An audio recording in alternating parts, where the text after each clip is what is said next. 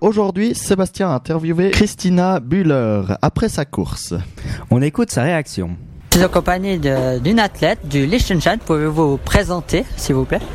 Euh, je m'appelle Christina Biller, j'ai 16 ans et oui, ce sont mes premières Jeux olympiques et c'était une très cool expérience.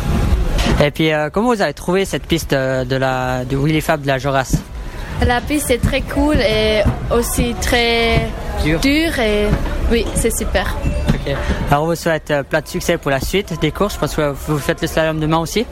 Oh, oui, et oui, c'était une bonne course pour moi, mais je fais un faux et oui, mais ça va. Ok.